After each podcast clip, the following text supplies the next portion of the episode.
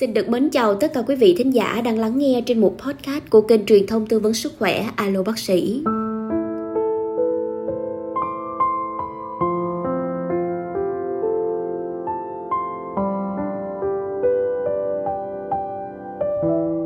Tiền tài danh vọng chỉ là vô thường, hư vọng.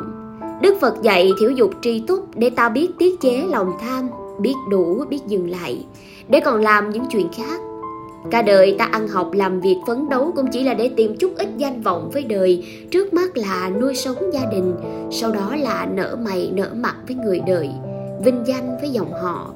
Nhưng bảo vinh hoa mùi phú quý rất dễ gây nghiện, Vướng vào thì dễ chứ bước ra thì khó.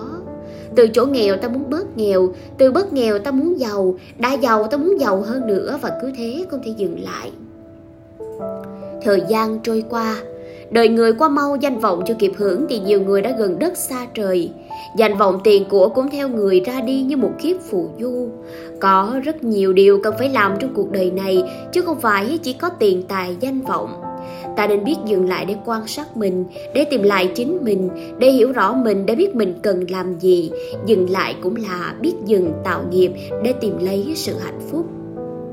Tiền tài danh vọng chỉ là vô thường, hư vọng. Đức Phật dạy thiểu dục tri túc để ta biết tiết chế lòng tham, biết đủ, biết dừng lại để còn làm những chuyện khác. Hãy thử nghĩ rằng nếu hôm nay là ngày cuối cùng thì ta sẽ làm gì? Ta có muốn tiếp tục cắm đầu vào danh vọng hay ta muốn dành thời gian đó cho người thân để nói lời yêu thương với ai đó mà ta chưa nói? Để xin lỗi ai đó mà ngày thường ta còn e ngại?